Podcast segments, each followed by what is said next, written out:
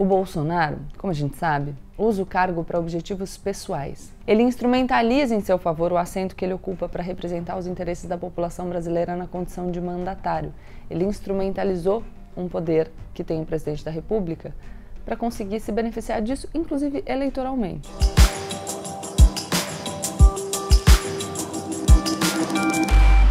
Olá, pessoal! Como eu sempre digo, a partir de agora, menos emoção e mais razão. Aproveita, se inscreve no canal, deixa o seu like e compartilha o vídeo com seus amigos. O brasileiro não tem um minuto de paz. O pessoal tava por aí curtindo o carnaval, fora de época, né? Ou descansando no feriado. E o Jair Bolsonaro tava fazendo o que, Brasil? Tava tentando contra a democracia, como de costume. O homem não cansa. Todo dia é uma besteira diferente para não falar outra palavra mais forte. Gente, eu, eu tô, assim, penando, né? Penando para me manter uma pessoa tranquila, entendeu? Para ficar aqui no meu lema. Não é fácil para mim tá? Não é. Enfim, vamos recapitular caso você tenha de fato conseguido descansar nesse feriado e esteja se atualizando agora, o que eu acho maravilhoso. Continue assim, porque a gente precisa de gente bem disposta, descansada para defender a democracia.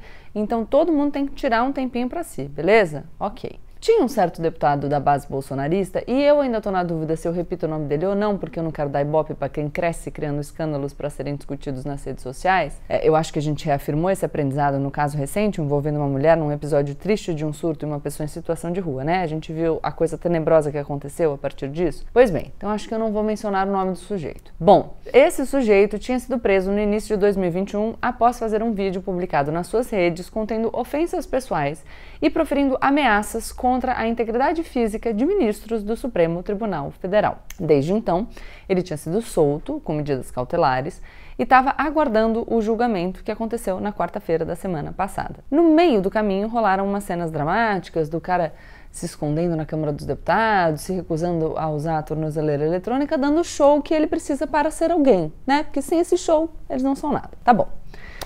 Esse sujeito foi finalmente condenado por 10 votos a 1 pelo Supremo Tribunal Federal, que julgou direto o seu caso, afinal ele é deputado federal e tem foro privilegiado. Condenou a oito anos e nove meses de prisão por atentar contra a democracia, defendendo a volta do AI-5 e incitando agressões contra os ministros do Supremo. Só o ministro revisor do caso, o ministro Cássio Nunes Marques, que foi indicado pelo Bolsonaro, como vocês sabem, votou pela absolvição. Primeira coisa que eu queria dizer aqui é: isso é uma vergonha para a Câmara dos Deputados, que não adotou medidas para preservar o regime democrático que assegura o seu funcionamento. Essa responsabilidade pela omissão deve ser apontada. Então a gente precisa apontar responsabilidades. E a Câmara dos Deputados poderia ter feito alguma coisa, se omitiu e aí isso foi cair no colo do Supremo Tribunal Federal. Que vergonha! Uh, no dia seguinte, feriadão de Tiradentes, o Jair resolveu usar a sua live das quintas-feiras para anunciar um indulto individual, um, um perdão ao deputado. Cansativo, né, galera? Pois é, eu também acho. Vamos entender o que é um indulto presidencial. Em geral, os indultos previstos tanto na Constituição quanto na legislação penal são coletivos e beneficiam diversos condenados que cumpram requisitos objetivos como o tempo de prisão. Eles, no geral, têm características humanitárias. O do Bolsonaro é diferente porque ele se dirige a uma pessoa em particular, no caso, um aliado político. Ele está repetindo o que fez o seu ídolo, o Donald Trump, é, nos Estados Unidos, que perdoou o seu ex-assessor, Steve Bannon, que tinha sido preso por fraude nas últimas horas da sua presidência. Então, a gente já percebeu aí que dá para aprender muito olhando para fora. Mas voltando ao Brasil, os indultos costumam ser assinados para aliviar a pena de pessoas que já estejam cumprindo as suas sentenças, desde que elas não tenham sido condenadas por crimes que a Constituição determina como mais graves, como, por exemplo, a tortura, o tráfico ilícito de entorpecentes, drogas e afins, e terrorismo e crimes hediondos. Já o decreto que beneficia esse cara aí foi emitido antes mesmo do trânsito em julgado da ação, afinal ainda restam recursos judiciais, né? O professor de Direito Penal da USP, o Pier Paulo Bottini, ele foi ouvido aqui pelo canal. Tô achando chique isso, porque eu mandei mensagem para os meus amigos. Vou fazer mais isso agora. Ouvir as pessoas para o canal. Né? Chique, né? Então, vou ouvir mais as pessoas, aspas exclusivas para o canal. Ele disse o seguinte, que o indulto foi apressado, uma vez que o sujeito sequer está definitivamente condenado. O Pierre mencionava o nome do sujeito, eu troquei a fala do Pierre para não mencionar, tá? Ele disse que a estratégia do Bolsonaro foi tentar afastar a execução da pena e garantir a elegibilidade do deputado. Ao fazer isso, ele fez um decreto sem técnica, sem parâmetros e sem respaldo jurídico. Ora, ora, Bolsonaro e falta de técnica. Meu Deus, que grande novidade. A advogada Luisa Oliver, que é minha colega e é mestre em Direito Penal pela NYU, concorda com o PIR, ela disse que o Instituto da Graça implica, em termos simples, no perdão de uma pena já aplicada a determinada pessoa. É, portanto, pressuposto para a concessão da graça a existência de uma condenação transitada em julgado, de uma pena definitiva. E isso não existe no caso, já que cabe recurso da defesa contra a condenação. Em resumo, não tem como perdoar uma pena que sequer foi fixada de forma definitiva. É um argumento técnico, é, mas quando a gente está discutindo uma decisão do Supremo Tribunal Federal, a gente não vai conseguir fugir da técnica, galera. Quando a gente estava discutindo pandemia, a gente falava sobre ouvir os especialistas. Agora é a mesma coisa. E a Luísa completa. Ela fala o seguinte: a, a, graça concedida pelo presidente Bolsonaro foge completamente da finalidade para a qual o Instituto foi criado. Porque as formas de perdão trazidas na legislação, seja o indulto, seja a graça, elas têm fundamento eminentemente humanitário. Por exemplo, você conceder graça a um condenado com uma doença terminal. A leitura do decreto que concedeu a graça ao fulaninho, a Luísa também cita o nome, eu não vou citar, deixa evidente que o presidente não concorda com o mérito da decisão do Supremo e que ele se valeu do Instituto da Graça como um mecanismo de revisão dessa decisão. E isso desrespeita completamente a autonomia e a independência entre os poderes. Por fim, completa a Luísa, a concessão da graça tem um nítido propósito de enfrentamento do Poder Judiciário, de colocar o Supremo numa sinuca de bico o presidente Bolsonaro sabe que o STF vai ter que se manifestar sobre a legalidade e a constitucionalidade do decreto que editou, que o presidente editou, ele, o Supremo já foi provocado nesse sentido, inclusive. E a Luísa diz, e isso vai acentuar ainda mais a crise entre os poderes e fomentar a ruptura constitucional. Agora, minha fala aqui, voltando para mim, é a primeira vez desde o final da ditadura que um presidente lança mão de um indulto individual. A praxe é que isso seja feito de forma geral para todos os condenados que atendam determinadas características e normalmente no período do Natal. O Bolsonaro, como a gente sabe, usa o cargo para objetivos pessoais. Ele instrumentaliza em seu favor o assento que ele ocupa para representar os interesses da população brasileira na condição de mandatário. Ele instrumentalizou um poder que tem o presidente da República para conseguir se beneficiar disso, inclusive eleitoralmente. Ou, se não eleitoralmente, para conseguir que nem tenha eleição. Ou para conseguir questionar o resultado das eleições, caso não seja ele o vencedor, que é o que as pesquisas apontam hoje. Então, para além de discutir se o indulto concedido pelo presidente é inconstitucional, parcialmente ou não, o que me assusta é como a gente está caminhando um caminho conhecido. A gente falou do exemplo do Trump com o Bannon, não falou? Pois é. O Bolsonaro está em pé de guerra contra as instituições desde o começo do governo. Esse indulto essa afronta a uma decisão majoritária do Supremo Tribunal Federal, ela não está sozinha, ela não vem isolada. Ela não é ela em si uma ruptura, ela vem num contexto de enfrentamento em que o chefe do Poder Executivo quer enfraquecer a separação tripartite de poderes, em especial o Poder Judiciário. Ele quer criar dúvidas sobre a legitimidade desse poder. Em vez de prezar pela harmonia, ele vai para o combate. Ele só governa desse jeito, criando inimigos, no caso, o seu inimigo preferencial, é a democracia brasileira. E ele usa as regras democráticas para minar a própria democracia. Sim, liberdade de expressão é um direito garantido pela Constituição, mas não para ameaçar o sistema democrático ou a integridade física das pessoas que representam o sistema democrático. Sim, o indulto está previsto no texto constitucional, mas não para passar a mão na cabeça dos amigos do presidente. E vamos ser honestos aqui. O Bolsonaro não liga mínimo para esse sujeito que foi condenado, tá? Esse cara é um, um deputado sem expressão. Não agrega nada a ele, só atrapalha, mas importa para a narrativa. O que importa para ele mesmo é arrumar briga com o STF, porque isso resulta nos ganhos que ele pretende. Ele quer fortalecer a imagem de um homem contra o sistema, que muita gente comprou, né? E ele quer enfraquecer o judiciário para que, caso ele venha a perder as eleições, ele possa não reconhecer esse resultado. Eu falei isso para vocês aqui na semana passada. Enfraquecer o judiciário e o processo eleitoral é a tática de quem acha que vai perder a eleição. E isso de quem faz um juízo provável ou possível, tá? Mesmo que ele não tenha é, um juízo de probabilidade de perda, ele tem um juízo de possibilidade pelo cenário que as pesquisas retratam no hoje. Então ele já está abrindo essa via.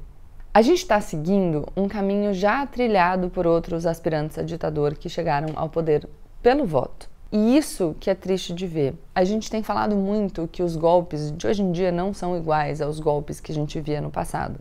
No livro que já se tornou um clássico, né, Como as Democracias Morrem, dos cientistas políticos Steven Levitsky e Daniel Ziblatt, eles afirmam que subverter o poder judiciário é um dos passos essenciais para levar uma democracia a se tornar uma autocracia. A cooptação do judiciário é essencial para destruir os freios e contrapesos que protegem o sistema democrático. Por isso que o Bolsonaro se esforça tanto para manter as polícias do seu lado. Se essas instituições policiais e judiciárias não podem ser cooptadas, por exemplo, quando os juízes que você nomeia para fazerem o que você quer resolvem não fazê-lo, o caminho é destruir a sua legitimidade. Se essas instituições toparem ser controladas por as seclas do protótipo de autocrata, show de bola. Para ele, né? Para a gente é um terror. E isso porque elas protegem o governo de investigações e de processos criminais que possam levar ao seu afastamento do poder. Desse jeito, o presidente pode infringir a lei à vontade. Agora, se essas mesmas instituições resolvem fazer o seu trabalho, elas passam a dificultar a vida do potencial autocrata e devem ser destruídas. É o que o Bolsonaro tenta fazer com o STF e com o TSE, por exemplo. E já que a gente está falando em cooptação, a Câmara dos Deputados, na mão do Arthur Lira, abdicou do seu papel de freio e contrapeso do Poder Executivo. Frente a uma longa lista de acusações de crimes de responsabilidade praticados pelo presidente, o Lira não fez nada. Diante dos atentados contra a democracia praticados pelo deputado, o Lira também não fez nada. E isso porque ter o Bolsonaro como presidente lhe convém. Tá rolando muito dinheiro de emenda. O Supremo, por sua vez, não tomou o mesmo caminho e por isso virou alvo do presidente. Todas as análises da ciência política nos mostram que é no segundo mandato, fortalecido por ter recebido a anuência do povo, mesmo depois de levar a democracia ao limite de, da destruição, que o presidente eleito passa para a autocracia escancarada. As pessoas se cansam de resistir, afinal, por que continuar lutando quando tanta gente apoia essa maluquice? As instituições vão sendo cooptadas e desgastadas por dentro. Os opositores começam a fugir ou de perseguições declaradas ou porque suas vidas vão se tornando um inferno e o projeto de autocrata vai se fortalecendo. Esse é o passo a passo seguido por alguém que o Bolsonaro admira muito, o primeiro-ministro da Hungria, Viktor Orbán, a quem, aliás, o Bolsonaro visitou em fevereiro, logo depois de ter ido apertar a mão do Vladimir Putin, dias antes da invasão da Ucrânia. Orbán vem sendo eleito.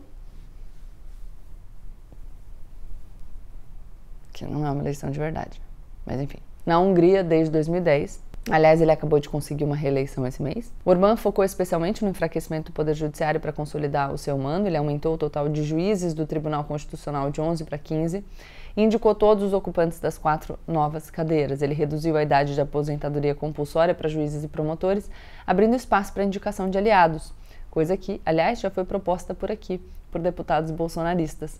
Orbán criou também um Departamento Judiciário Nacional para co coordenar a indicação de novos juízes todos seus aliados. Nessa última década, ele alterou a lei eleitoral para beneficiar o seu partido e passou a controlar quase todos os veículos de comunicação. Ele vem corroendo o sistema político por dentro, até que o que sobrou foi só uma casquinha de democracia. É assim, galera, que as democracias morrem. O segundo mandato é o que não pode acontecer no Brasil. Todas as pessoas que querem preservar o sistema democrático precisam saber desse fato urgentemente e proteger as nossas instituições. Se não fossem as ameaças de golpe cotidianas, se não fosse a manifestação golpista do 7 de setembro, bancada com dinheiro público, que juntou milhares de pessoas na Avenida Paulista para que o presidente declarasse sua intenção de não cumprir decisões judiciais, se não fossem as ordens do dia todo santo 31 de março, que se recusam a reconhecer o golpe de Estado que ocorreu nesse país em 1964, se não fosse o aparelhamento da Procuradoria-Geral da República, da Polícia Federal, da ABIN, se não fosse o presidente toda hora atacando a Suprema Corte, os ministros pessoalmente, se não fossem as acusações falsas e infundadas contra o sistema eletrônico de votação, eu poderia achar que o indulto ao tal deputado era um caso isolado. A gente poderia avaliar que está entre as atribuições presidenciais dar esse indulto e discutir a coisa sem dar tanto peso para o contexto. Não é o caso. Esse não é o cerne, o ponto central dessa questão. O ponto central, e aqui eu quero ser absolutamente clara, é que o Jair Bolsonaro vem tentando há três anos e meio destruir pouco a pouco a democracia brasileira, arrancar pedacinho por pedacinho do que ele consegue. Não conseguiu ainda porque existem instituições que o impediram, mas ele tenta o tempo inteiro. Se o Jair Bolsonaro for reeleito em breve, provavelmente não haverá mais quem o impeça. Isso é o que dizem os estudos sobre o assunto. E mais que isso, isso é o que ele diz. E quando um homem te diz quem ele é, é bom acreditar nele da primeira vez. Pouco interessa quem é o deputado. O que é importante entender aqui é a mensagem veiculada pelo presidente da República. Ameaçar juízes? Está valendo. Descumprir decisões judiciais? Está valendo. Usar a cadeira da presidência da República para perseguir seus interesses pessoais? Está valendo. não respeitar o resultado das urnas. Está prestes a valer também. Muita gente que fez essa escolha em 2018 achou que ele seria controlado, que ele era só a personificação de um excesso verborrágico. Essa ilusão deliberada fez com que, numa pandemia negada, nós perdêssemos pela loucura negacionista centenas de milhares de vidas de brasileiros. A gente tem outra vida em risco, a da democracia brasileira. Deixe seu like, se inscreve no canal e compartilhe o vídeo com seus amigos. Tchau!